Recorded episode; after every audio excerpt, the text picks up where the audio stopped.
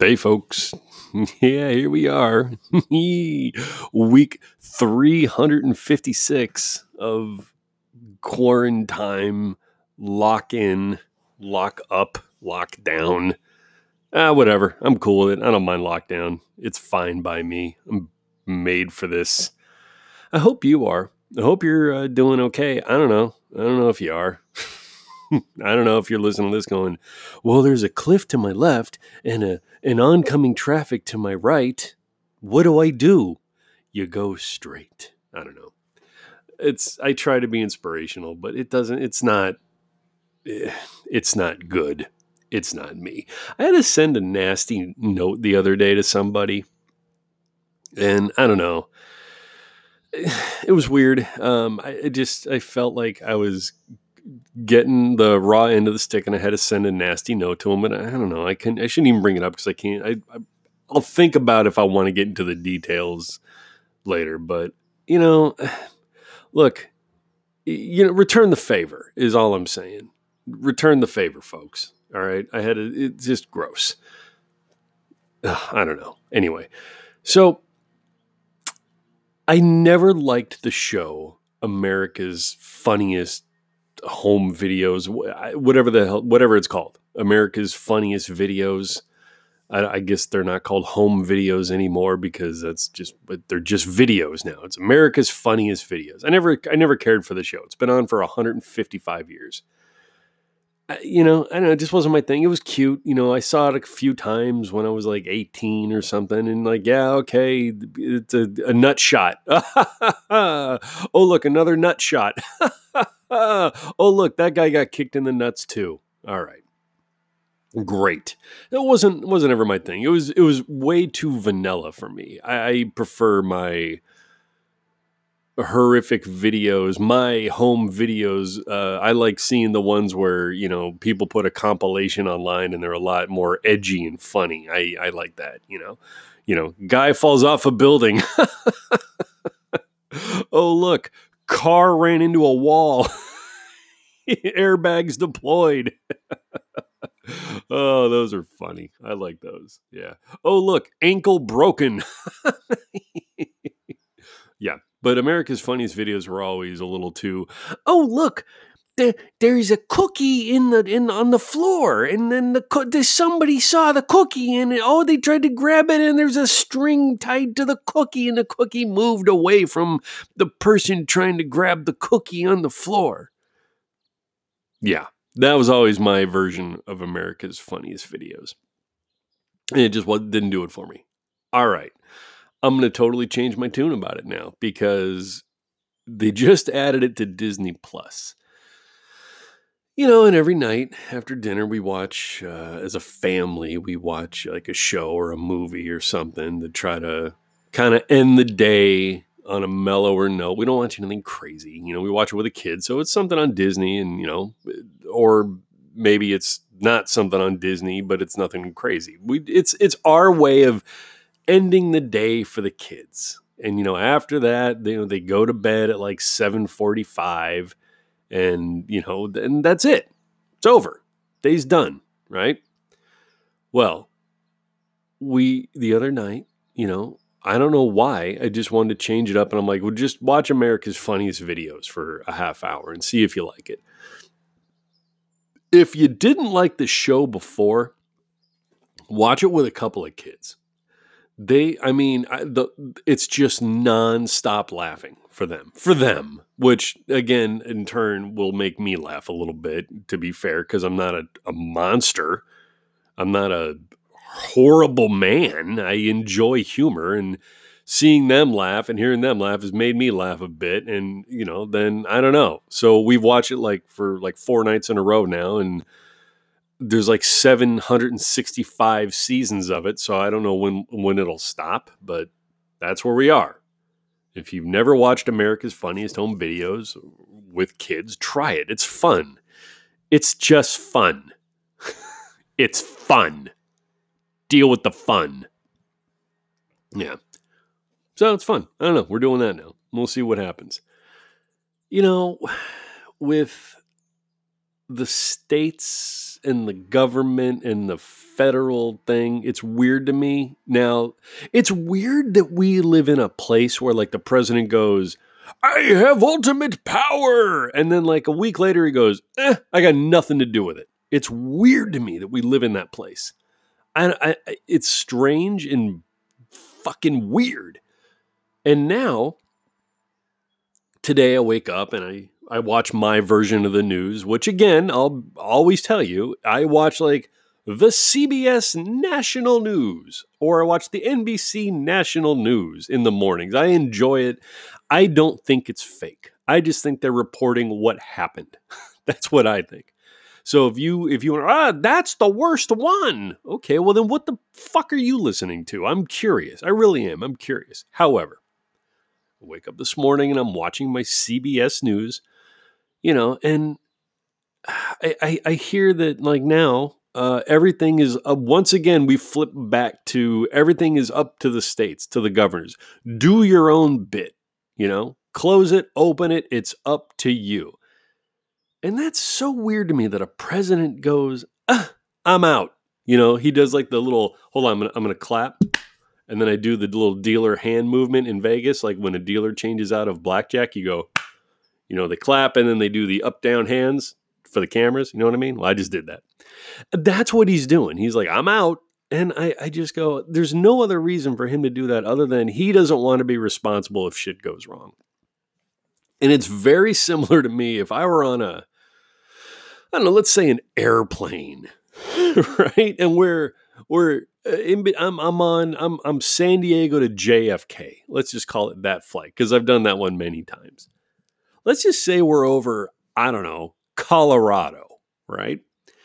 And suddenly, you know, uh, the, the in flight service has started. Everybody's having their cheese box, or, you know, if it's me, I'm sitting next to the person that has like the homemade meal that they bring along, which is typically a, a Ziploc bag with hard boiled eggs in it, which it's lovely, mind you, to have that happen when you're just trying to enjoy your nice Delta cheese plate, and somebody opens up fucking green eggs and ham that they brought from home that they cooked a week and a half ago just to prepare for the flight so I could save $7.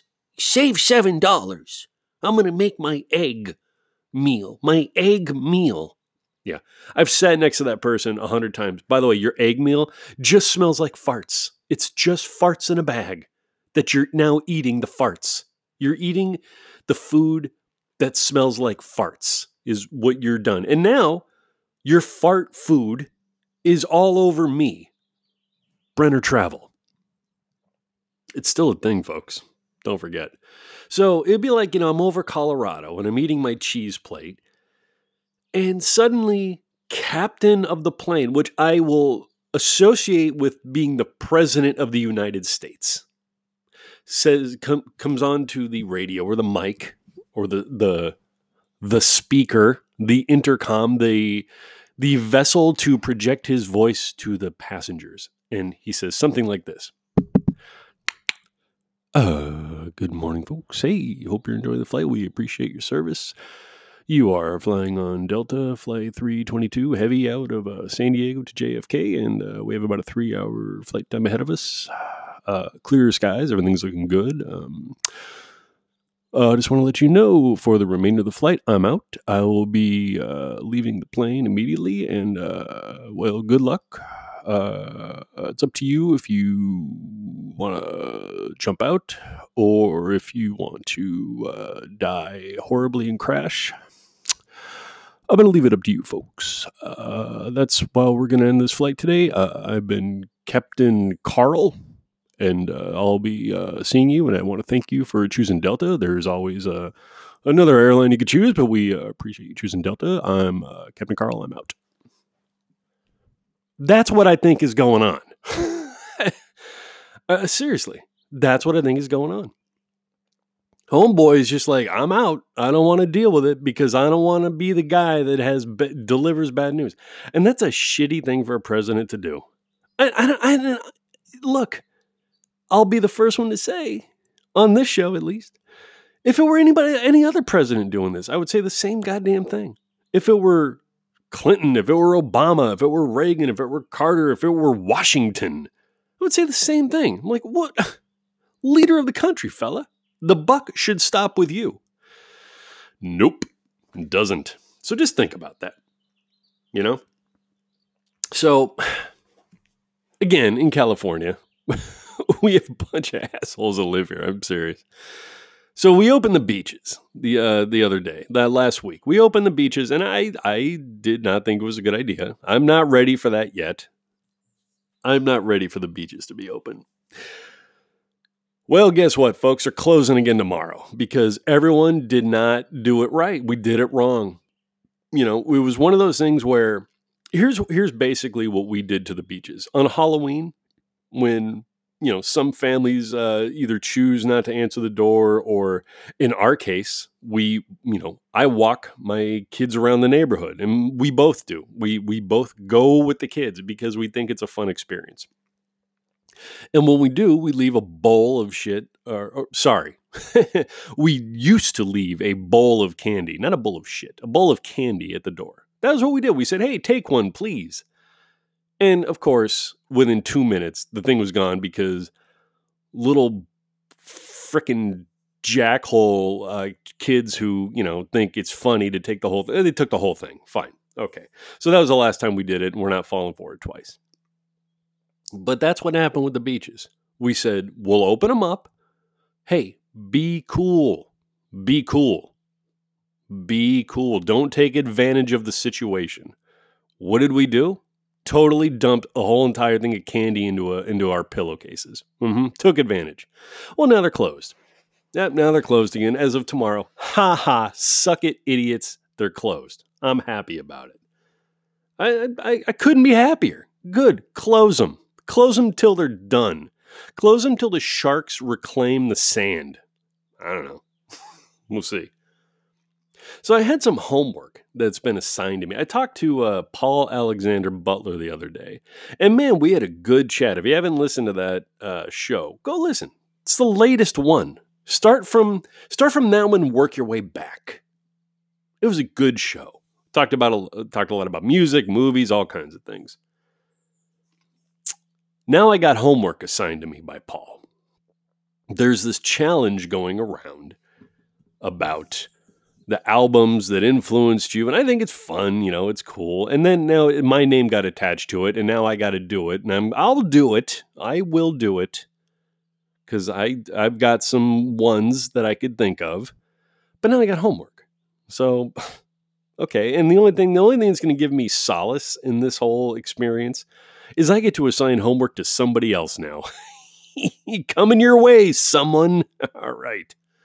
By the way I noticed today a new monthly supporter has popped up, and uh, I want to say thank you to that person. I'm not going to say their name, but a new monthly supporter has popped up, and what I mean is they went on to the you know probably my the Brenzor's Dead Facebook page, and they clicked on the anchor link to the show, and there's a support button, and they supported the show. And you know what? Thank you, sir. I'm thinking it's a sir considering the name. And if you are one of the people who recently did it, thank you. You know who you are. Your first name starts with an A. How about that? Thank you very much. It does not go unnoticed, and I do appreciate it. Thank you so much. Seriously, that is fucking rad. Thank you. So, today on the show, it's weird. because this this guy He's an elder statesman. He's an older gentleman. I like him a lot. And I don't know him intimately like, you know, some people, and I don't know everybody intimately, but um this guy, you know, he's a paisan. He's a he's a fellow Itai. It's Italian, folks. And it's weird cuz like we joke that if my my mom seemingly uh, she may I don't know if she has a crush on this guy or but we call him her boyfriend and it's a thing around it's a joke around our house. I think it's funny. My dad might not, but well, you know, I don't know. He didn't listen to the show, so what the fuck, you know, I, I deal with it anyway. I'm to start calling. I got a name for him. By the way, it's Dan DiLorenzo. But you know what I'm going to start calling him? Uncle Danny D, baby. Uncle Danny D. it's Dan Lorenzo on Brenzor's Dead. Take two.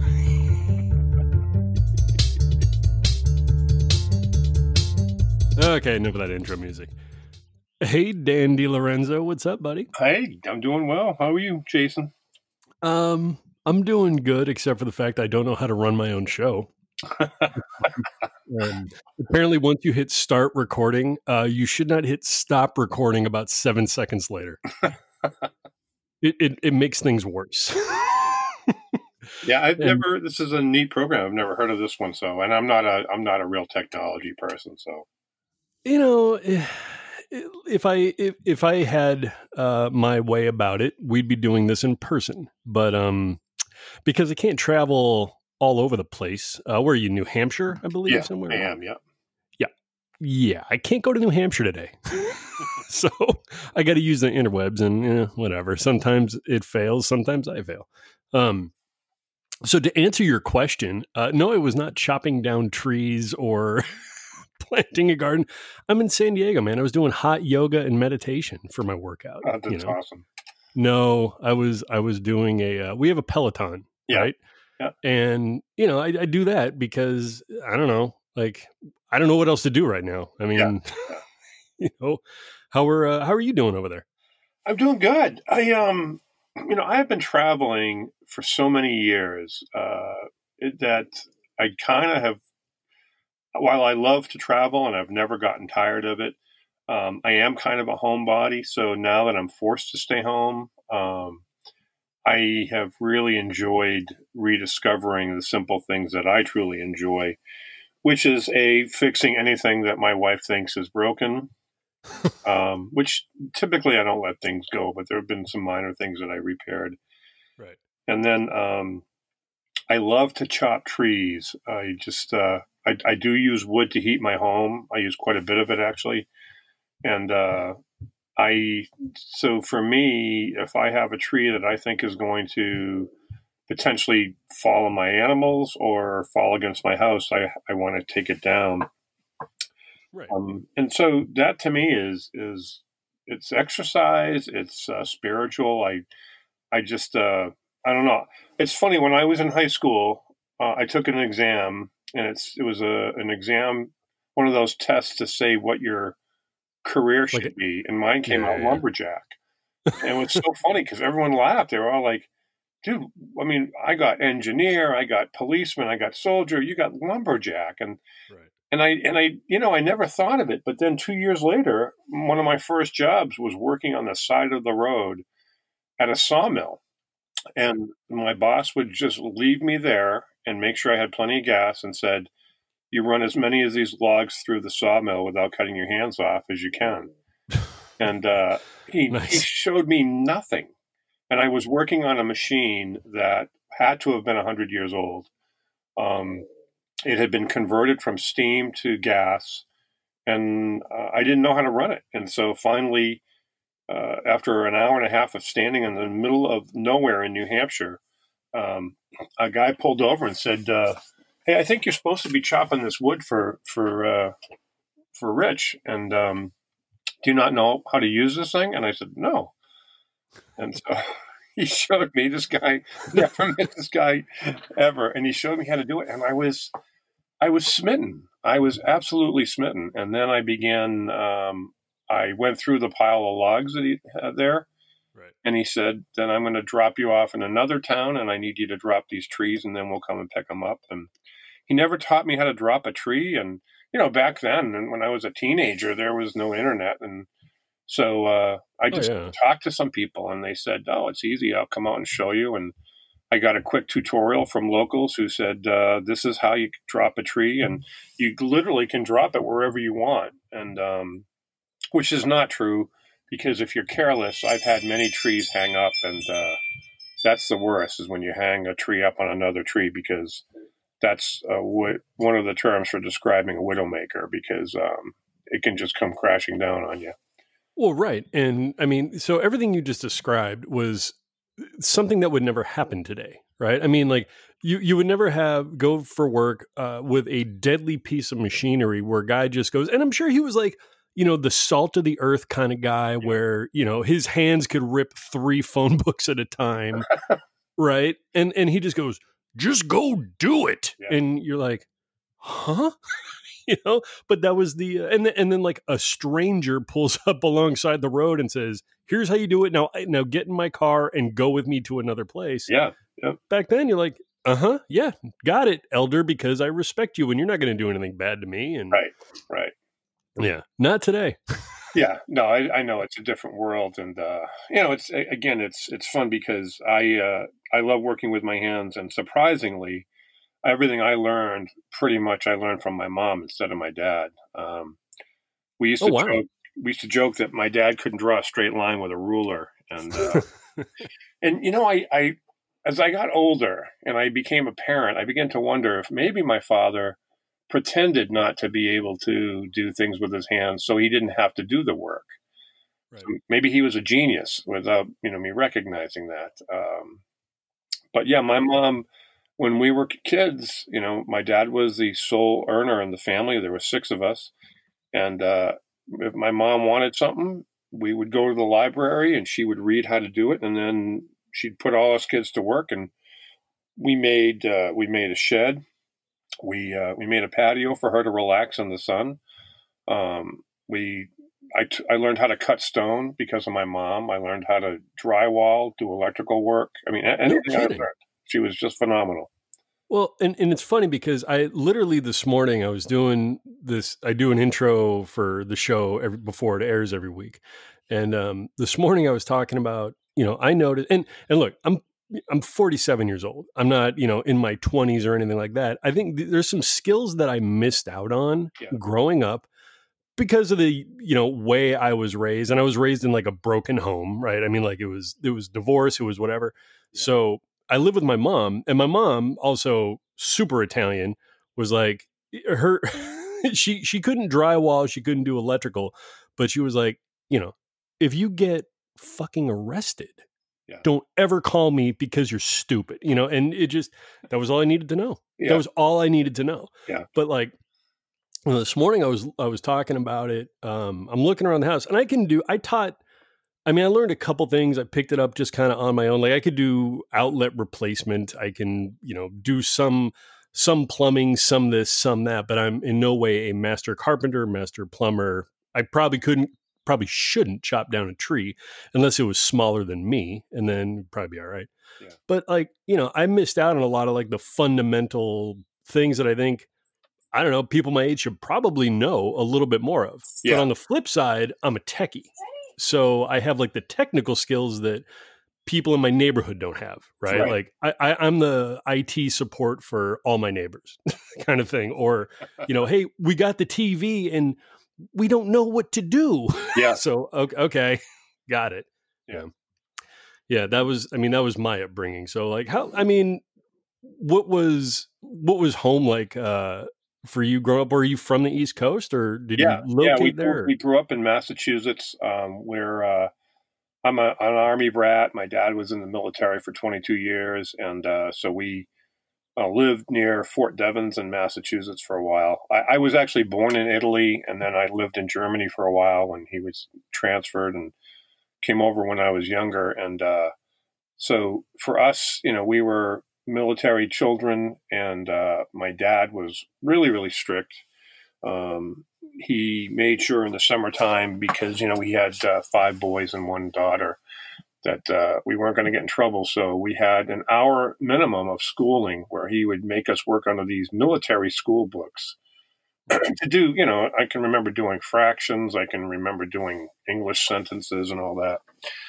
And then we would work in the yard. Um, we had a uh, small lot of land, probably an acre, and uh, we'd lived off of a garden, and we all tended that garden because the food that was that came from that garden would feed us for the better part of eight or nine months. Um, we froze our food or we canned it, and um, you know, I mean, when I tell the stories of my dad would buy one steak for us to eat you know, once a week. It'd be this big. I don't know what the toughest cut of meat is, but figure out whatever the toughest cut of meat Right. is because it was the cheapest. That's how he Yeah. shopped. Um, and he was proud. He was like, "At least I'm getting you to eat beef once a week." You know, Right. Uh, no, totally. Yeah. we he would cut it. My my mom would serve it and would feed eight of us. You know, she'd cut up. You get a little piece, and and that's where we learned to uh, fend for ourselves at the dinner table because uh, you know you're you're a young boy growing up, and um, my sister was a yapper, so we used to distract her, and then I would steal the food off of her plate. nice. Well, you know, it's funny you say that because I feel like, you know, uh, like a month, no, not a month ago, like before this whole lockdown stuff started, Yeah. you know, life was m- remarkably different than it is today. Sure, yeah, But what I'm noticing in our house, at least, and we are doing full lockdown, like we're we're trying to do what we think is the right thing, so sure, to speak. Yeah. So, but we have you know two young ones, um, and you know, kind of before this, like they they were never like really picky about uh, anything. Really, you know, they're they're they're easily to get along with, and don't give they don't give us a hard time. yeah, yeah, But in terms of like dinners, it was like, you know, they would eat their chicken things or something things. And that was kind of it. Like we, you know, sneak in some veggies here and there. Yeah. But, and, and I'm trying to, I'm, I'm making a point to what you just said is now with things very different, we are like, what we tell them is what we make is what you're going to eat. Yeah, And this is how it's going to be. Yeah, yeah. you know because your your dad was like well you know he was proud of the fact that he was able to feed you. And that that really is cool to me because right now that's what we're kind of teaching them is guys we're not a restaurant. You know and not that they were bitching and moaning before but we are trying to tell them that when we make fish maybe you don't like fish that much at 8 years old but it's fish for dinner fellas and i'm not talking like fish sticks or whatever it's you know we try to make nice you know meals or my wife does but what I have found over the period of like a month, like maybe on day one, they were like, "Oh, I don't know if I want to try that. I'm I'm just gonna I'm just not hungry tonight." right, we're like, "Well, Yeah. okay." But now on you know week five or week six or whatever we're in, you know they're eating uh you know uh, pan seared cod, and they're they they had salad last night with us, and we're like, "Huh." Well, this ain't so bad. right, yeah. yeah." And I think those are things they need to learn. So might as well teach them now. Yeah, I mean, you know, one of the things that when I was growing up, because I was so handy, and then I started having kids, I was just, you know, the two things that are important to me are tools and sports. And um, you know, so when I my firstborn was a was a boy, and then I had four, gir- uh, three girls. Um, you know, I couldn't wait to bring him outside and play catch with him. And then uh, the first time we played catch, I threw a ball at him and it hit him in the head, and that ended my sport with my son. Oh no. So I said, okay, I'm going to teach him how to use tools. And he never, none of my kids showed an interest in using tools. And I was devastated. I was like, because I have a, a pretty impressive tool collection and I, I have colonial tools. I have tools dating back to the 1600s. Um, and I, Oh wow. I have modern tools and I use them all. But now that my kids are having kids, um, it is fascinating. The two things that I've learned is a everyone's going to be okay because people are going to learn differently. Just because I learned a certain way doesn't mean it was correct. It was just how I happened to learn. Yep. Um, but now that my son has two children, he's like, Dad. He says, you know, I I don't have the faintest clue, but I want to make a half pipe for my son. And I was like, I'm there. I went down. I visited him. I looked at his tool chest. I was like, let's go. We're going to go to Home Depot. I bought him, I don't know, like $400 worth of tools. And I was thrilled because I got a chance to, uh, working alongside my grandchildren, show them how to use basic tools. And he, and he picked it up really quickly. And then uh, he's since been building other things. And so, um, Sure. And I think you're spot on with, you know, not everybody has to learn the same way. I Yeah. think you're, you, I- and you, you are spot on, um, quite frankly, because, you know, I, I had similar experience with um, my dad, who was uh, not the, well, he was a baseball guy. I, I guess still is. I don't know. Always wanted me to play baseball, and it just never resonated. I was like, it's just not my thing, man. Yeah, yeah. You know, and you know because of that we probably had a pretty big rift growing up but then you know i guess when i got into my 20s i started wanting like i you know owned a home and I was like, well, I gotta, I probably got to do some stuff around here, you know. And it started with he one of his big things that he wanted to do for me because he was he's also has probably not quite the tool collection you have because there's certainly no colonial era tools, but um, you know, he he if there's something that needs to be done, he'll either build it or just fix it. God forbid somebody comes into the house and does work for him. It, it just Yeah. won't have it. Yeah. So one of his big thing is big things was uh, you know, when you have your own home, I'm just going to build you a workbench, and you're going to have this workbench until you decide you you don't want it anymore. Yeah. And you know, we did. Like my first house, he came out, we built the damn thing, and you know, it was probably 200 bucks worth of wood from you know Home Depot, and that was in 2001, and eh, I'm it's still in my garage today. It's it's literally the it'll never ever break down or anything. It's you know, and I'm thinking like, you know, my kids now look at that and you know, they they do stuff on the workbench. I'm like, hey dude, I built this workbench. And so when you get older, you know, maybe we'll do the same. But if you're not into it, maybe we won't. You know, Yeah. it'll be their call when they feel it's necessary. Right. Yeah. And, And and, today with YouTube, I mean, you literally can look up anything on YouTube of how to do it. True. Yeah. It is just phenomenal because, um, you know, you know, my son lives. He lives in Virginia, and um, although my other two daughters live nearby, and then my last daughter lives with with me, you know, he, he's the one who's really getting into it. My my oldest daughter, she married uh, someone who's extremely handy, and uh, so that's that's nice. And then my other daughter, she's also married someone who's pretty handy. So um, it's just fun to see that now they're getting into it because of their families are growing. And so I told my son, I said, you know, you got to have a decent workbench. And so I said, uh, here's, here's my true. plans. And, you know, my workbench has stayed with me. I built mine in college. Um, and it's moved with me several times. And it's the first thing I move because I know that once I put it in place, then I can set everything on it that I have. So, Right. Right. um, Yeah, that's what that's what we did. Like this is my th- second house since that thing's been built and it's moved as well. yeah, You know, it doesn't stay. I'm not giving it to the new owners. Hell with that.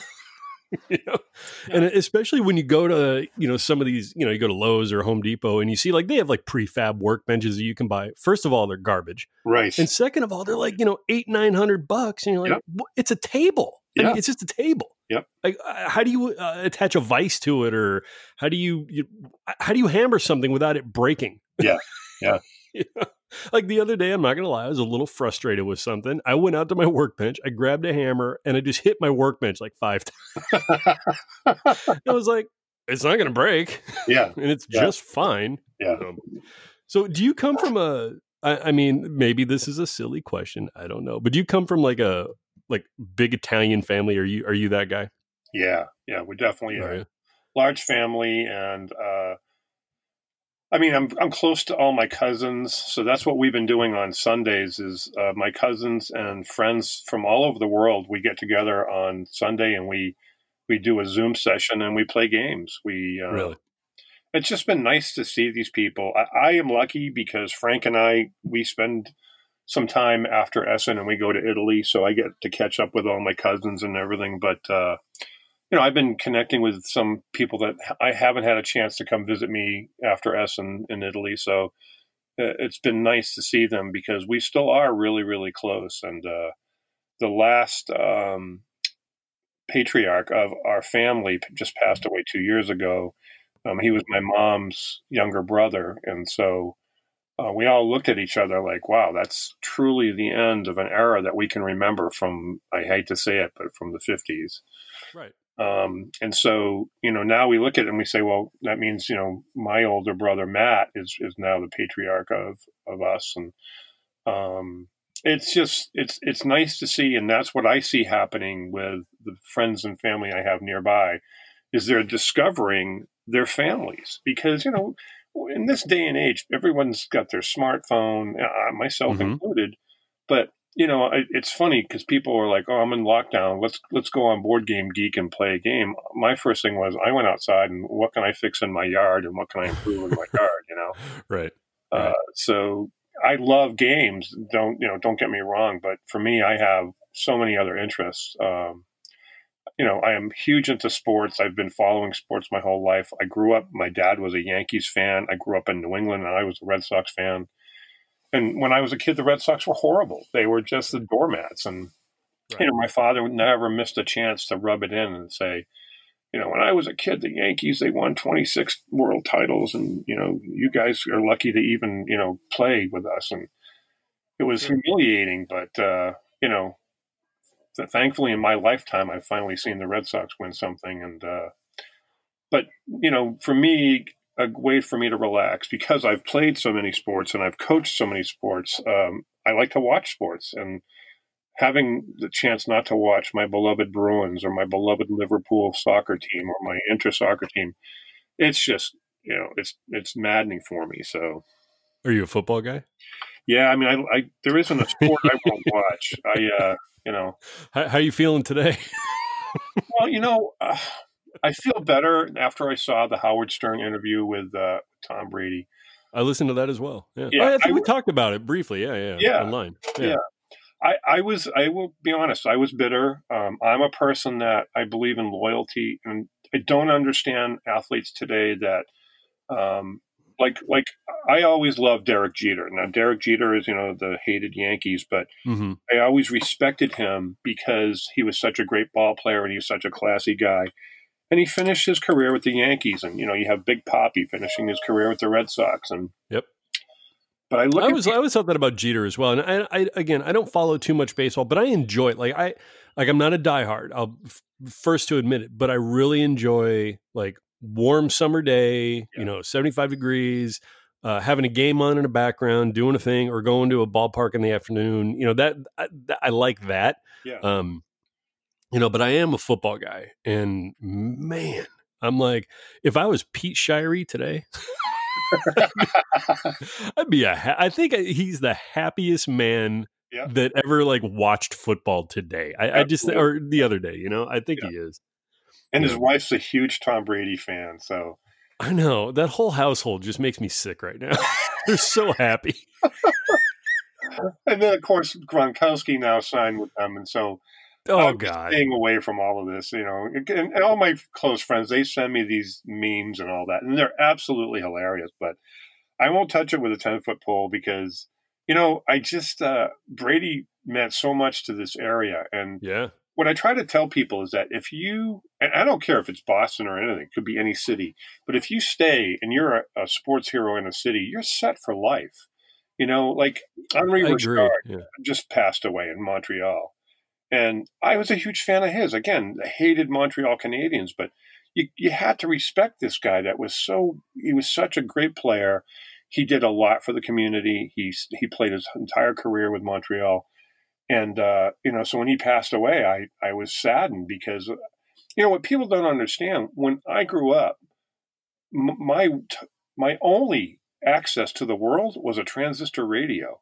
Mm-hmm. And it was either listening to the top you know 100 uh, music hits, which I did, and I'm a big music uh, lover as well. Or you listen to sports, and we listened to the the baseball games, and we kept that little transistor radio in our back pocket while we were doing our chores in the garden, or yeah. you know whatever chores our parents had us do. We were all listening to the to the radio and stuff. So.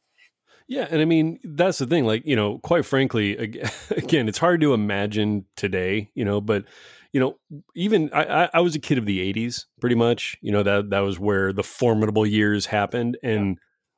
Basically we had TV. I mean, we had one step above the radio. There was yeah. nothing else. Yeah. I mean, you know, there was no, it, just there was nothing else. Yeah. so either you went outside, and like our our version or my version of going out and playing sports with my pals was going out riding bikes. Yeah. That was that was just what we did because there was nothing else to do. You're either at home or you're out riding bikes. Yeah. or, you know, and that was it. So I get it. I get it. I mean, so I, you know, I don't know. You say you weren't a fan of the Canadians. I was a fan of the Montreal Canadiens in like '92 when I think Stéphane Richer was uh, hitting the putting the puck into the goal for a while for them. Yeah. That was I, I, enjoyed that. That was my only real hockey era that I enjoyed. And I don't even know why I enjoyed it now because I'm not a hockey fan, but I don't know. But you know, with football around now, football for me, um, yeah, I, again, I'm I, I don't I'm not diehard, but I really I will watch football all day Sunday. You know, whether it's on in the background or I have to sit down to watch a game. Yeah. But for me, as of like two, three years ago, football is like, oh, I just because the stupid Chargers. Yeah. The stupid Chargers decided to abandon ship. And you talk about loyalty. I know. Man, you know, I, I first of all, I don't understand. Well, I do understand why they left and it was all business and they're trying to sell the franchise and blah blah blah. But you pissed off an entire city in one fell swoop, clearly. Yeah. And I, am not a fan anymore. I, I don't want to see him lose, but I certainly am not. I don't know, running to see him win on on any level. It just pisses me off. You know? Yeah, yeah, well, yeah. And I don't know what's going to happen. But do, don't you think? Because you said like if if a guy like Brady who played in a you know one town his whole life, he's set for life in that town. Like he he will never have to pay for a thing. Not that he even would you know it would be an issue if he did, but you know if he needed to work at his house, it's free. Right. if he needed uh, go to a restaurant, it's free. Yeah. you know? Do you think he should have just hung it up, or do you I mean, do you think he should have left? So I wanted him to stop playing uh, because I, I really think his performance suffered in the last couple of years. And they won a Super Bowl, but they also played poorly last year. And I just wanted him to go out on top. Um, but I understand his drive. Um, I, I wasn't a great athlete, but I love playing sports. I love the competition. It's no different than when I play a board game. I I don't really care if I win. I just want to compete really well. Right. So, you know, everyone looks at me like my wife, she jokes, she says, I've never met somebody so intense. And I'm like, I'm not really intense, but I want to give it my best effort. And because as an athlete, I certainly wasn't a great athlete, but I could compete at a fairly high level because of my desire, I think. And that made up for a lot of my skill set. But uh, it's the same in board gaming. I, I look at these people, they, they open a board game and they just, they devour the rules, they memorize the rules. I'm like, I just want to play. Let's just play and I'm going to figure it out. And I do. I, I just, for me, it's the social thing. So sports uh, it has that social aspect, as does board gaming. And I just want to play. When people are like, "Well, I got to tell you all the rules," I'm like, "No, just tell me as we go. Let's." I'll yeah, yeah. I'm the out. same way. I'm the same way. I, I don't want to. I, I, I can't digest a rule book. Um, I just I, I can't. Yeah. Um, I've tried, you know, in the past, and it's it's uh, it just doesn't work for me. So I typically kind of um, I'll watch a video. i am not gonna lie. I'll just go watch Rodney, and yeah. I'll see what he does. I'll watch his ten minutes, and then it gives me an idea. And then along the way, I just have the rule book there to you know be handy. But yep, uh, that's exactly how that's, I do it. Yeah, that's the way I enjoy a game, and typically if I'm trying to teach others, I'll I'll play a couple by just by myself, yeah. and then before I start bringing people in, because then I see like the you know kind of the yawns and the I'm bored, and I'm like, okay, I get it. So yeah. yeah. So how'd you even get into gaming? You know, other than your brother starting a gaming company. so that's it. I mean, uh, you know, Frank, he he has always had a passion for games. He was making games when he was a kid. Frank had a really rough childhood. He um, he hurt himself at a very young age, so he had to endure a lot of surgeries. Oh wow! Um, he took advantage of it because he would he was really mischievous, and so um, he would uh, he would pull these pranks, and then he would point at one of the other siblings, and we would get our butts spanked, and uh, he'd be you know grinning behind closed doors, but but he he you know to my credit to the credit to my parents um, we made sure we did stuff together. It wasn't just work and chores. We played games together. So um, when we discovered risk it was like nirvana for us. Uh, we would be in the cellar playing risk and my mom would be like you know dinner's ready. You have to be here and you have to eat now or otherwise you're not going to get any food which we would literally run up like a herd of, of dogs.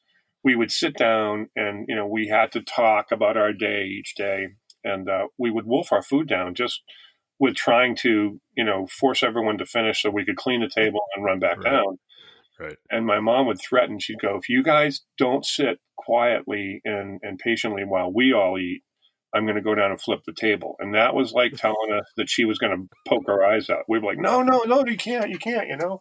Right right right. So Frank began designing these games, and they were horrible. I mean, but you know, he was he he had that vision, and so um, he just decided at one point something happened. Uh, you know, there was a life event, and so he said, "I'm going to start a game company," and we said, "Sure," you know, and so we all kind of supported him, and he kind of ran it on his own. I, um, you know, I I had my consulting business and my insurance business. Mm-hmm. Um, but then when I realized that, you know, he had done a really good job and could use the help and, and you know, I, I was pivoting with uh, the health insurance market changing. I said, you know, I can come and help you with, with things. So that's kind of how I got involved.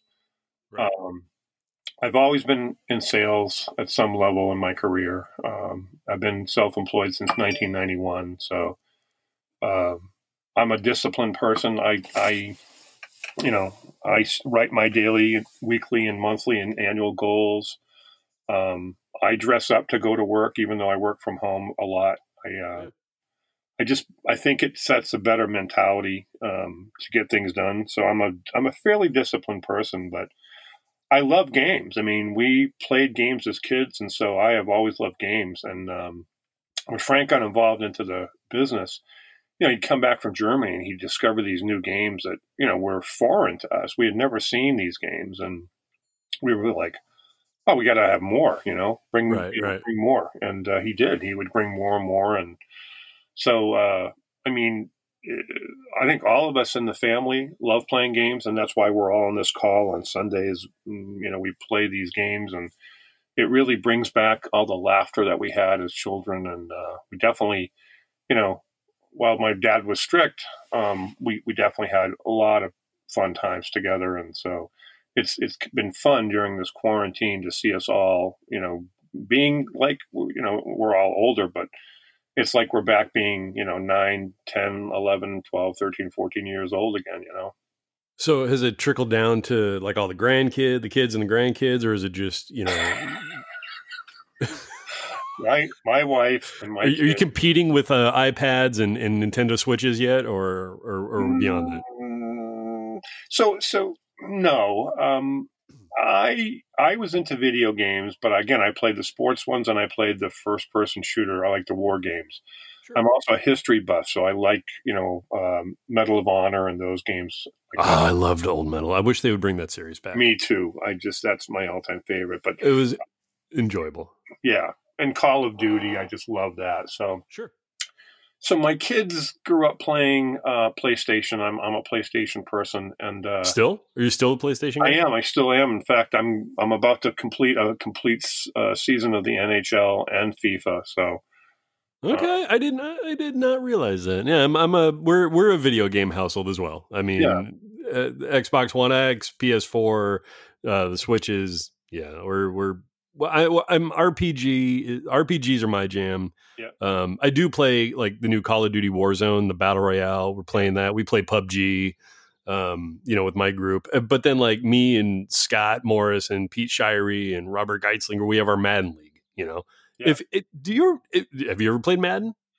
You know what? It I I love football on on PlayStation, but I'm horrible at it. I'm Get into our league. Touchable at, at hockey and soccer, but I have never figured out how to be good at Madden. Um, so I have it.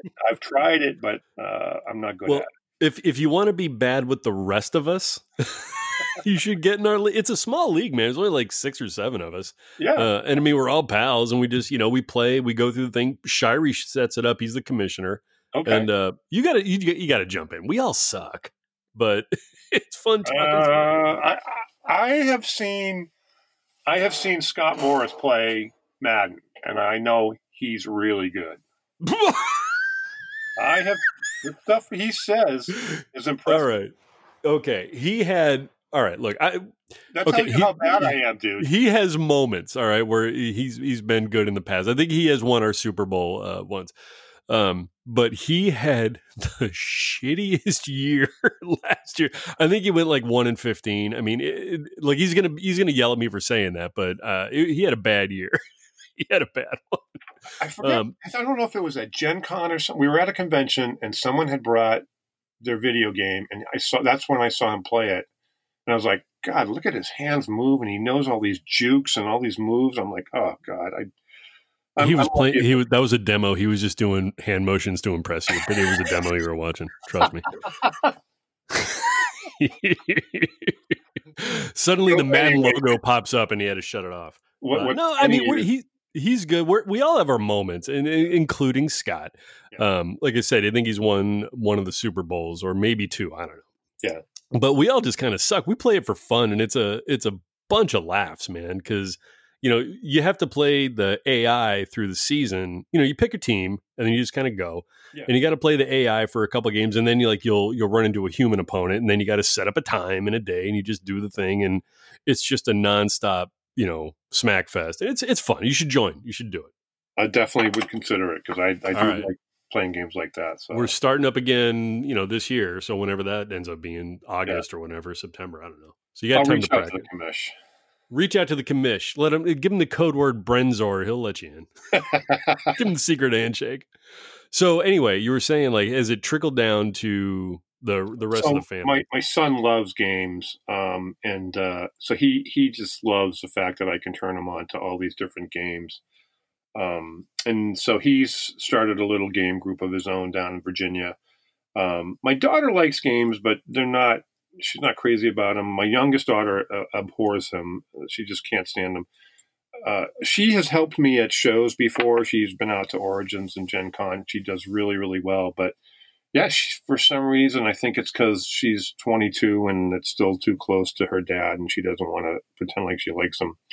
So her friends come over, and I actually play games with her friends, uh, and she just gets mad at them while they're playing games with me. But uh, I, look, man, there's, there's a game for everybody. You know, Yeah. you just got to find the right one. There is a game for everybody. Right. So my wife, uh, she'll humor me once in a while, but uh, again, she th- really thinks I'm super competitive, and I'm like, I you don't get it. I don't care whether I win. I, I yes, I am competitive, but I'm not. Uh, I'm not trying to destroy you. I'm trying to play the best for myself and and uh, and and you know enjoy the game. But uh, yeah, Yeah. she's just not into it. She really I'm- I'm the same way. Like, you know, we'll play with it's like me, my wife, and the two kids, right? And we'll play something. And I have found that we are much better off playing cooperative games Yeah. than anything competitive, even if it's like teams. Because no matter, I, I- I feel like in my head, I'm going, well, I don't care if I win against an eight year old. But Yeah. maybe some of the moves I'm making just kind of looks like I do care, you know? And then inevitably people get upset, and maybe that's my wife. And I'm like, this is not worth it. So I think we should only play co op from now on until the day we all die. Yeah, yeah. Yeah. I think that'll solve that problem. Yeah. Well, speaking of co-ops, we uh, we have a game that is really unique that's coming out soon, um, and Frank is really really excited about it. I'm not is it? so much. It's a word game, but it's a, a cooperative word game. Uh, but I can tell you that uh, I, I traditionally don't like word games. I'm not, uh, you know, when it comes to uh, words. I always tell people if you want to feel good about yourself, challenge me at Words with Friends. I'm trying to break 100 points, and I see I'm playing a game right now with somebody he's close to getting 600, which I've never seen. But uh, Oh, nice. Yeah. Yeah, that that's always a feel good experience, isn't it? I, again, I could care less. I just for me, it's just uh, it's a mindless thing I do at night before I go to sleep. I play Words with Friends, and Sure. but uh, we do have this cooperative game coming out called Mystic Paths, and um, man, I've seen it in playtesting, and people just rave about it, and uh, Okay. so we're pretty excited about this release. We were going to have it ready for Origins, but um, yeah. we're, we're kind of up in the air as to what to do. Even though Uh, Origins is telling us, "Don't worry, the virtual Origins is going to be great." Um, I, yeah, how are you feeling about that? Because a lot of people are like, uh, I don't understand what. I mean, there hasn't been a lot of information of what a virtual origins is going to be, other than probably what you have in your mind's eye of what you think it's going to be. yeah. Like, how, how you feeling about that? So I'm uh, I'm not a person that likes change, and I don't understand technology. Um, and I don't, you know, I'm not an idiot, but you know, uh, when someone says to me, "We can have a convention virtually," I'm like, the beauty of a convention is the interaction with people. For me, Totally. Yep. uh, I like seeing my friends. I like meeting new people and saying, "Hey, can I show you my game here that I like? You know, that I I have Right. for sale." That, well, it's a social experience by nature. Absolutely. So, so to say that you can run this virtually, and I get that there's technology that can connect us all, but at the bottom, you know, the bottom line is is that you're still not going to be showing you, you know, showing the the person the actual game. They may miss something in translation, and uh, hundred uh, percent. I just don't see it. I mean, I had a conversation yesterday with someone who there's an event that I've been doing for years, and they're like, Dan, don't worry, we're going to have a virtual event. Um, and I'm like, how? how I get it.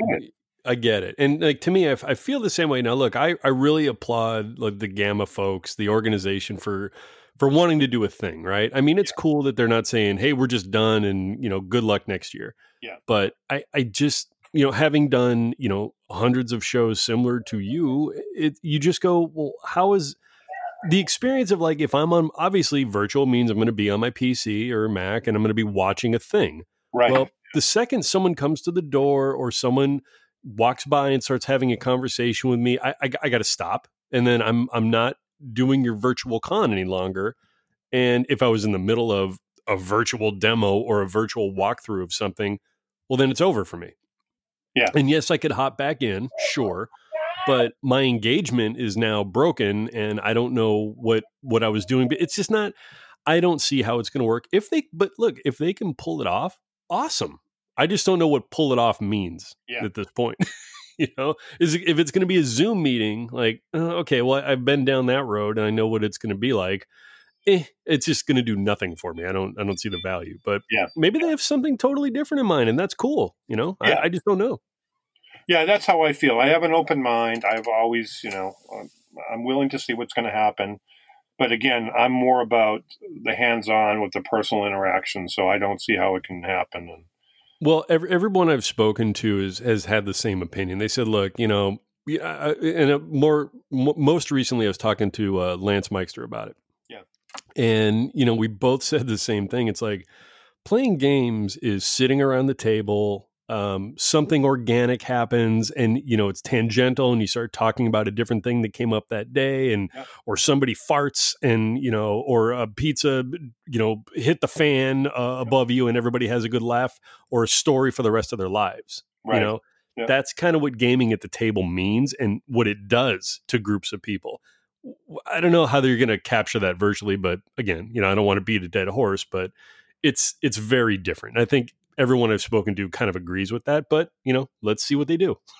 well, let me share something with you though, because during this time of pandemic, um, you know, for R and R games, our, our biggest core of revenue is still our retailers. Mm-hmm. Um, and when I say that, that surprises a lot of people, and I'm like, you know, I'm happy that it surprises people, but we you know we started the business frank started the business uh, you know 24 years ago and he kind of aligned himself immediately with a certain bunch of retailers and they're all still with us and um, nice. so when this thing happened uh, you know we thought about it and we quickly came up with an idea saying hey let's let's give something back to the retailers because this is going to be a tough time for them. And we came up with a program that if anyone buys something off our website um, you know we're going to give them 30% off and then we're going to send 25% of the proceeds to the retailer. Um, and so that's that's started to work really well. But I love that, by happened, the way. Yeah. I what's that. happened is I began calling all the retailers that we deal with regularly, and I began to find a lot of people that were really down, and they they were in total despair. They couldn't see how um, how even this program that we were offering would help them. And I said, you know, there's still so much you can do. Yes, your doors are closed because there's an order by law, but that doesn't mean you have to be closed. They said you have to become creative. You have to think outside the box. And they were like, you know, I, I, I talked to a lot of them. They were like, Dan, what are you saying? What are you saying? And I'm like, I, I don't know, but let's just let's just think of some things that you can do. And so the first thing, and, and, as an insurance agent, I was one of the first insurance agents that utilized Skype. Um, you know, there were people that were saying you can't talk to somebody on a on a video platform. And I'm like, why can't I? Why can't I share information on a video platform? It doesn't mean I won't have them sign the legal documents in person, but Right. I can certainly use that platform instead of driving hours to go visit somebody up in upstate Maine or you know in, in Connecticut or Yeah. something. Yeah. So I do the same thing with this, and I started telling people, you know what you can do is if you have a smartphone, you can you can have these little you can send an email to your customer base and say, I'm going to have a tour of my store at eleven o'clock, and then you go out and you highlight a couple games and say this game is on sale for X amount of percent. Give them an incentive, and then say that you'll do curbside pickup. You know. Sure. And so I, I, I did the session, the first session I did with three stores, and they were all pretty much the most depressed of the, of the people I had spoken to. And I said, guys, you can either choose to be depressed and negative, or you can say, I'm going to try this because I have nothing to lose. So they they all tried it. They all had a really good attitude, and they were shocked at how positive the feedback was. And they began moving some of their units. And then two weeks ago, I had a customer who said, "I'm going to close my doors. I, I'm, I can't survive." And I said, "Have you told your customers about the GAMA programs? You know, my program, and there's there's at the time there was 27 other publishers that were doing a, a program Yeah. for it." There's a lot. Yeah. Yeah. And uh, he said, I didn't even know about it. I said, Oh, I, wow. I posted it on social media. He said, Oh, yeah, I, I didn't catch it. And, and so, long story short, I said, I understand that you want to close, but I know your store better than I know most, and you are integral to your community. I bet you if you posted something on your Facebook page saying that you think you have to close because you, you can't survive this loss of income, you're going to be shocked of the response. Well, lo and behold, I was right, and he he wrote me the nicest letter um, on Monday because now it's the start of the second week for him. He's selling more in the last two weeks than he's sold per month over the last four years. Good. Yeah, Good. and Good. Uh, I just posted a video of him today. Uh, he was talking about one of our games, Pyramid Poker, and he's like, "I can't believe it. This is really working." Oh yeah. No, I saw that. Yeah, I saw. Was he, he was like doing it from uh, like either his garage or your garage? it's from his garage. Yeah.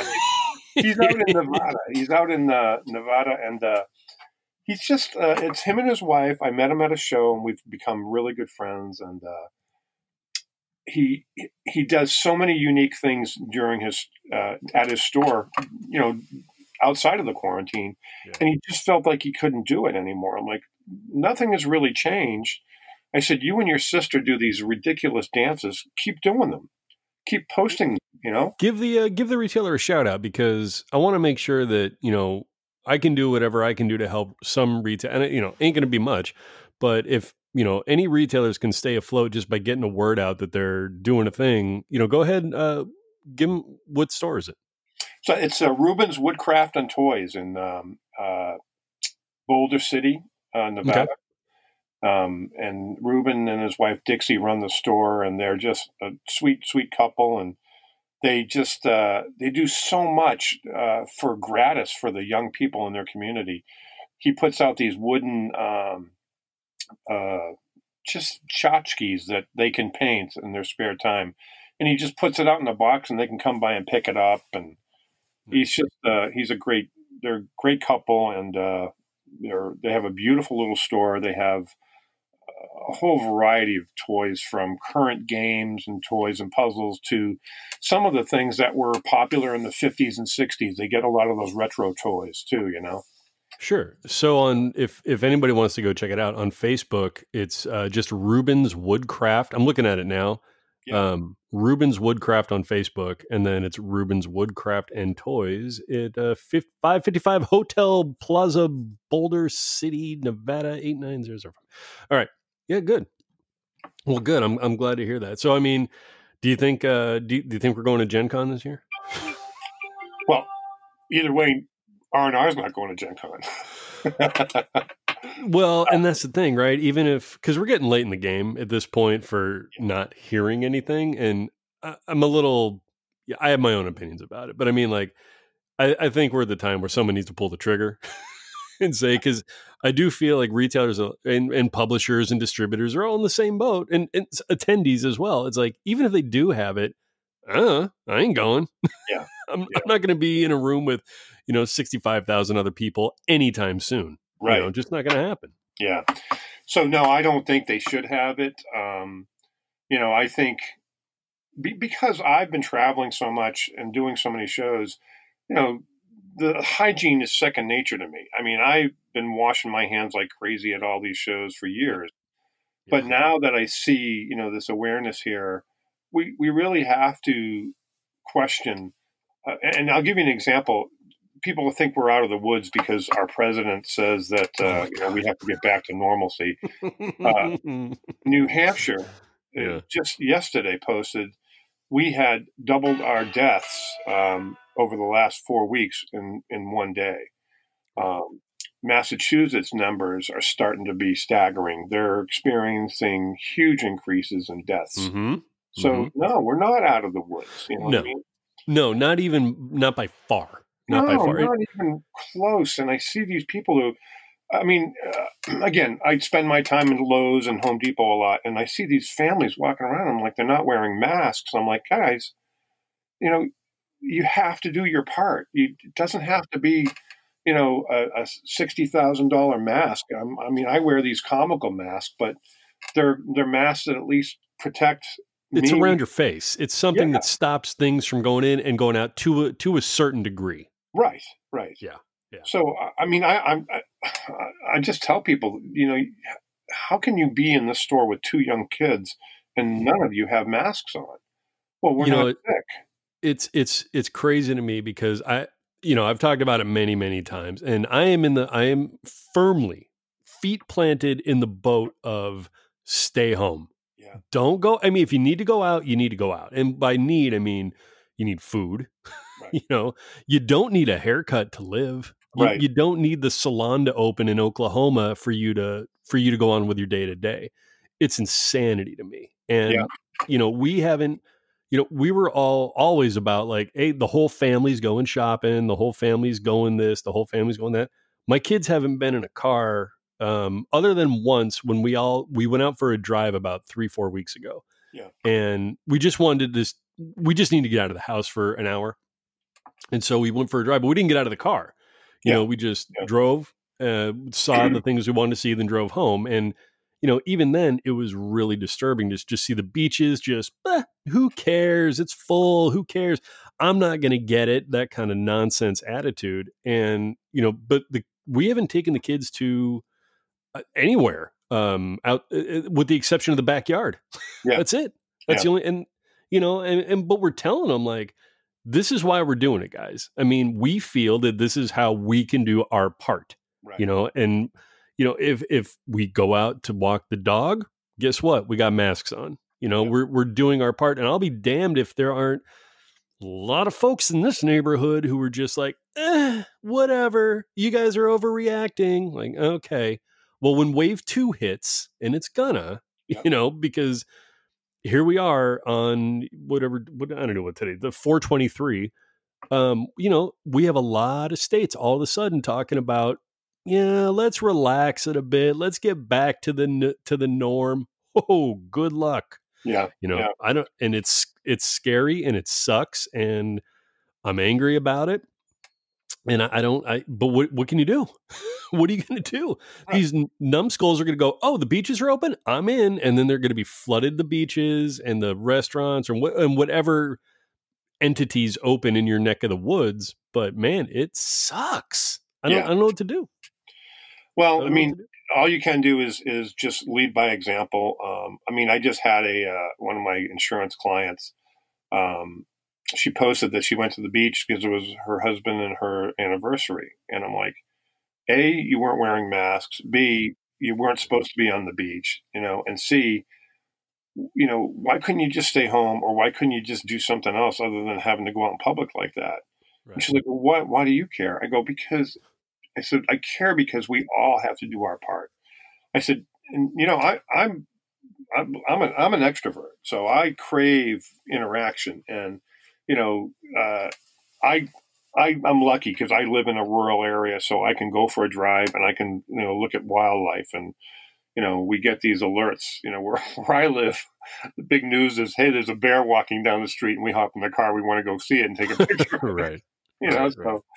but uh, yeah, we don't we don't go out in public unless we absolutely have to. And um, Well, uh, it's it's infuriating to a degree that I've never experienced in my life. I've n- the closest thing I came to, and it wasn't as bad, but it was still bad. Or like, and and again, you know, my opinions are like the anti-vaccine folks who Yeah. you know rely on people who get the vaccines so that they can be safe, kind of thing. And I feel like it's the same bit now. Yeah. People are like, well, let the sick people stay home and we'll go out. Like, hey, I'm not sick. my kids aren't sick. My wife isn't sick. My family isn't sick, but we're staying home. right, Why the f- why why can't you? You Well, know, is the- inconvenience? Sure. I don't want to, but you know, at some point I listen to what I don't know, science has to say. Not right, yeah, I found a funny it cracked me up. My wife pointed me to it, but then I saw it. I ended up seeing it like 10 times after that. There's some meme going around where somebody says like, "Hey, you know, uh, I, I I know scientists are saying this and scientists are saying that, but a bunch of folks who got C's in high school are saying it's all a farce, and I'm not sure who I should be listening to." yeah, I'm like, that's kind of accurate, you know? yeah. It definitely kind- is. Yeah. Well, look So at Frank. I mean, Frank told me on Sunday, I think, he says, I don't think I can make the call. I'm like, why not? It's it's Sunday. He goes, he goes, I am really sick all of a sudden. And I'm like, wait a minute. You and I were on a call this morning and you were laughing and everything was funny. He says, I don't know what happened. oh, And Frank has been laid up now. I mean, he had some of the signs of the COVID 19. Mhm. Um, he had a really, really high fever. He had a terrible, you know, the case of the runs. But he's been in bed, and uh, he he still is feeling really weak today, and he hasn't been out. And I'm like, that is how powerful this thing is. Is that Yeah. it may not show signs. I mean, he you know he went to the New York Toy Fair and whatnot. That was the last place he went out. But you know, he prior to the, the quarantine, he was shopping down in Tampa, and he could have been exposed to something, and it could have manifested itself after all this time. sure, Um, sure. So he Uh, I doesn't know why he's you know stricken like, like he is, and his father-in-law is a doctor, so he was telling him, you know, with your fever and this, this the case of the runs, you need to really be careful. And uh, so he's literally been in bed since then. And I, I at first, you know, because we're brothers, I was I'm like, what kind of idiot tells me that he can't be on a phone call for Thursday on Sunday? And then I, Right. then I talked to him, and I didn't talk to him at, at all until Tuesday. And then I saw his face on a call. I'm like, oh my god, dude, you really are sick. This is incredible. So, I mean, does was he tested? Is he does he have No, he- COVID or he- he's, he's just knocked out? Yeah, he- Frank hasn't been out since the quarantine order, and uh, he is, uh, you know, he's mastered getting it whatever he needs through Amazon or delivery services. Sure. They Sure. wipe everything down. Um, and you know, I, I we have all the stuff, but I I got a delivery the other day, and it was from China. It was something I'd ordered a while ago, and I'd been waiting for it. And I didn't wipe the box down, and I was like, oh, God, I should know better. And uh, but for me, you know, uh, I just uh, I'm, I'm overall in pretty good health. It just uh, I spend Right. so much of my time in my backyard, and I, I love being outdoors, and I like you know doing anything with my hands. So Right. uh, you know, it- Well, I mean, the- I think you know, I, I think the point has been proven over and over again by people who are in a much higher pay grade than I am that you got to be careful. You're not immune. It doesn't, I don't care what age group you're in, or tax bracket, or social standing. You're not immune on any level. So you know, stay safe. So I I appreciate you and your family doing you know what is right and that's just bottom line it's not about you know what i think is right even it's about what is right so right, yeah, i do appreciate that and it's it's a drag man when you know i see it all the time and i'm just like oh look everybody's out and about like nothing's going on like I know. okay well this is this is where it begins you know this is going to be the downfall and it's going to suck and i think the worst is yet to come you know in terms of I, I just mean like with the fallout of everything, and then I think with everything opening, I think it's going to make things worse come like October. uh, no doubt, no doubt about Jesus. it. And uh, you know, I, I, I am kind of one of the first things that I had to do was cancel all my flights, and uh, I had uh, four to cancel, and then uh, I still haven't canceled my flight to the UK games, and that's really what I'm hoping to hear canceled.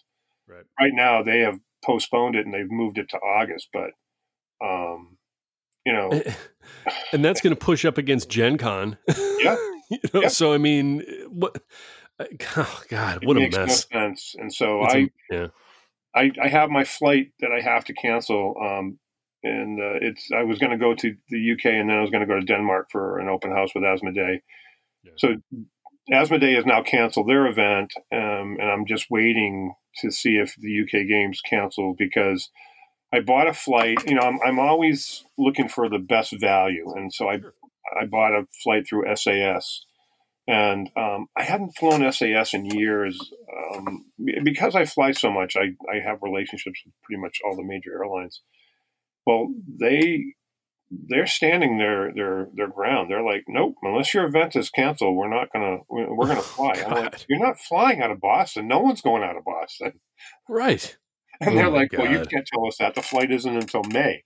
I said, my event has been moved from May to August. And she said, well, we'll move your flight to August then. Wow. So Well, that's the hey, only thing I have hanging is a, a flight to uh, the UK right now. that is some great customer service right there. You know, that is some wonderful service, like forcing you to get on a death tube.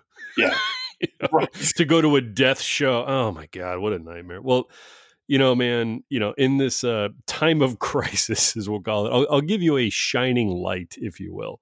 Um, both of my parents are still alive. They're still here with us. Nobody's gone on to their great reward yet.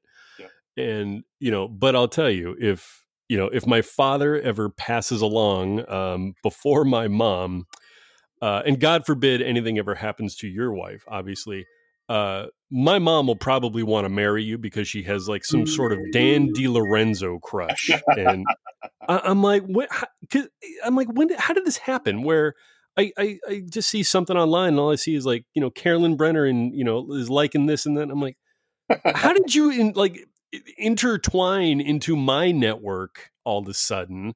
So you know, the the joke around my house is every time there's something uh, somebody brings up Dan DiLorenzo, everybody kind of side eyes my mom a little bit. You know. so thanks, uh, thanks, Dad. you'll you'll be my stepdad soon, Dan. So you know what's fun is that uh, when I go to Italy every year, I post a lot of those pictures because we we try to. My cousin tries to get us to visit some place really unique, and I notice your mom is always she's really enjoying that, and you know that that's what I use. That's what I use social media for. I Right. use it to keep in touch with my family, my children who are all over the place, and uh, and and then the friends I've made, and I'm I'm happy to share that stuff. You know, so. Yeah. No, that's And- cool, and she man. travels, so I see all the traveling that they do. So that's wonderful. Oh yeah, it was it was a real fun conversation in early March about them them getting ready to go on a cruise, and I'm like, bullshit, Yeah. you're going on a cruise, and we argued about it, and I'm like, okay, Yeah. it ain't happening, you know. Yeah. And they were they dug their heels in. like ultimately, you know, I go, you guys know, like the world is gonna like shut down here in like two weeks, and they didn't want to believe it. Yeah, and yeah. here we go. Anyhow, well, like I said, you know, um, pretty soon I'll be calling you stepdad, and it'll be fine. You know, we'll just have to deal with that as it happens. Well, you're going to have fun learning how to use all the tools I have. Nice. But you know what's funny? You, you you mentioned earlier. You said, "Well, I don't have any revolutionary tools," but you got to remember, I grew up in an area here in New England where, I mean, there were barns that you know were from the 1600s, and when you know I would go through them, and uh, people would say, "I don't know what that is. You can have it." And so I have an anvil collection, and uh, Oh, you know, wow. people they're like, "Why do you have an anvil collection?" I don't because they're cool. They're all Why don't shapes. you? Yeah, I mean, they're all different shapes. They all have a different sound when you hit them with a hammer. Um, and so when I moved to this house here, I sold most of them except for one. And uh, I just had a guy come up to my door, knock on the door. I don't know, it's like, know, probably seven or eight months ago. And he says, I drive by here every day and I see you have this anvil. He says, um, Would you be willing to sell it? And I said, Well, I said it's it's an antique. It's uh, it's from the 1600s. It's actually date stamped on the bottom. And he goes, "Can I look at it?" I go, "You can look at it if you can flip it over, but it's like 400 pounds. So good luck." and so he uh, he goes, "Well, um, can you tell me what the brand is?" I said, "I, I honestly don't know the brand, but it's it's uh, you know it's date stamped and all that." And so he said, uh, "Well, what would you want for it?" I said, "I I don't really want to part with it because I still use it to do things. I bend metal with it, and I Yeah. you know I, I hammer things on it when I'm working outside." So he goes, uh, "All right," he says, "You know, I'm going to offer you four grand for it." and I'm like, "Dude, I got this at a yard sale. I think I paid five dollars for it." Right. So he goes, "Well, that is a," and he gives me a name, and he says it's a very valuable um, anvil. And I said, "Well, no, I I, I kind of want it." And I said, I, "Not because you're telling me it has value." I said, "I want it because I like anvils and I've been collecting them."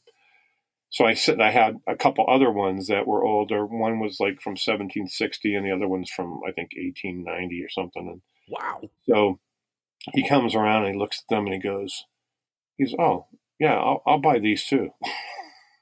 Oh, he's just shopping. I love it. Yeah. Well, I Right? mean, how 'cause he- presumptuous. he's into it. You know what I mean? That, Yeah, that yeah. and like I have an old Stone's uh, grinding wheel, and uh, you know it was, it was used to sharpen uh, farm blades, and uh, I picked it up at, a, at a again a, a yard sale, and uh, for me it's it's it's a tool that I can use, and um, I still use it today and sharpen my lawnmower blades. And, Well, you know, and it's funny because, like, you know, if anybody doesn't know what an anvil is, just just go watch Looney Tunes. You'll get the you'll get the gist real quick. right? But I, I mean, you know, what's impressive to me is, you know, these anvils. You say it's been around since like the date stamp from the 1680s or something. yeah, Yep. And I mean, you know, to me, it's just bizarre when you just have a piece of liquid metal that was melted and poured into some sort of mold. uh, I'm assuming, I'm assuming, and it- which was probably carved out of stone, Yeah. you know, Yep. and you know, it cooled and it just became a solid piece of incredible metal that will never ever it won't deteriorate no, it won't disintegrate it, it just won't you know there's probably little like imperfections in it which make it amazing i love i love seeing that um that's cool man i'd love to i'd love to do you have any the, i'd love to see those pictures to be honest with you if you yeah, have no, I pictures can of get some pictures of those up there. do it man because i'd like to see them um just because you know and in no way shape or form do i have anything similar but you know when i built my workbench you know i put a vise on there and that vise is the same idea it's just metal with Yeah. like one piece like one or two pieces of moving so, like uh you know in there um which anvils have no moving parts but it's just one of those pieces that i feel like will never ever ever like it's never gonna break No, it's No. never going to break. I'll have it for life, you know. And that always impressed me for some reason. Just that vice impressed me more Well, so than I- any of the other things I had. I had my dad's snowblower when he passed, and so it was over 40 years old, and it still worked. And I, again, I love tinkering with you know motors and engines, and and uh, so I, I do. You know, we get a lot of snow over here, and so I, I help my neighbors out, and I I'll use my snowblower and I'll clear out their driveways for them. And so my uh, my neighbor just got his driveway paved, and I said, hey, make sure you don't have anything out there if it's going to snow, so I don't. Uh, you know, I don't want to run it through this uh, old snowblower. right. And he said, hey, I got it all cleaned. If you want to help me out, then I'd really appreciate it. So the next day it snows, and uh, I rip up his dog, had a metal leash, and his dog had been running around the night before and Right. left it out there, and I ground it up. So I ended up having to buy a new snowblower like, I don't know, six years ago. And it's just not the same. It's like, Yeah. my wife's like, oh, it's so newer and all that. I'm like, yeah, I like the older stuff. And right. I don't Well- know because I I see that they these tools still exist. They still work, you know. And Well, and that's the thing. I mean, you go buy some today, it's a lot of plastic, right? I mean, the reason a colonial tool still works today is because it was solid state metal, just built to last the test of time. Yeah, You know? yeah. And that's all there is to it. I, I mean, you know, you're talking about hand drills, not power drills, but the Right. kind you like, you got to crank. But you know what? It's going to make the hole. Yep, yep. You can't change the bit, but you do have a different one that's probably a different size that Yeah. does the same thing. You know, and those will last forever. So yeah, I, I think that's awesome, man. Yeah, I like it. I don't know. I just I love the feel of tools, and I like you know what you can do with them, and you- they're they're an expression of creativity for me. And uh, Totally. you know, you can build whatever you want. You just it's you're limited by your own imagination. So, hundred percent, man. Well, look, dude. I again, I appreciate you and your family staying safe. I appreciate you guys doing the uh, doing the right thing, and you know, hopefully, uh, you know, when convention season starts up at some point, and I don't think it's in 2020. Yeah, um, you know, we'll uh, we'll uh, run into each other again. Yeah, looking forward to it. All right. Well, well thanks for being um, on the show, buddy. Yeah, no, I, I appreciate you having me, and uh, say hi to your family for me. I'm glad you guys are doing your part. I really, I appreciate that as well because uh, I think it's uh, we as Americans have to take this far more seriously than we currently are. And uh, agreed. You know, uh, agreed. Uh, just uh, we have to all do our part, and uh, and no matter how small, it, it all makes a difference. So, hundred percent, man. And don't listen to me. Listen to Dan. He's much wiser than I am. So, all right, man. Well, I'll be. I'll right. talk to you soon. Okay. Sounds good. Thanks again all for right, having buddy. me on. You got it. Bye bye.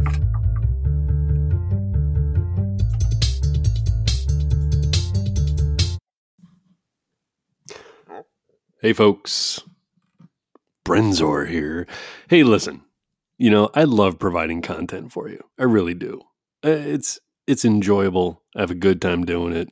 I, I feel like you're enjoying it because I get a lot of comments and I get a lot of messages and I get a lot of people saying, "Hey, this is this is awesome. I really like what you're doing. Keep it up." So listen, if you can support the show, I'd appreciate you doing so. Head over to the Facebook page. You'll see the link on Anchor. Click on it if you want to support the show. Go for it. Donate a buck. Do what you got to do. I appreciate it in this weird time. But if you know, if you do, and um, you know, I get enough support, I could start uh, maybe uh, leveling up the show production a little bit. What do you think? All right. Well, look, if you want to and you can, I'd appreciate it. You know what I'm saying? I'll leave it at that. Go to my Facebook page, Brenzor's Dead on Facebook. You'll see the link at the top for the Anchor site which is anchor.fm forward slash Jason dash Brenner. Boy, that wasn't a mouthful. Anyway, go over to Facebook. You'll see it. Click on it. There's a support button. Support the show. Dunka. Cheers. Thank you. Bye bye.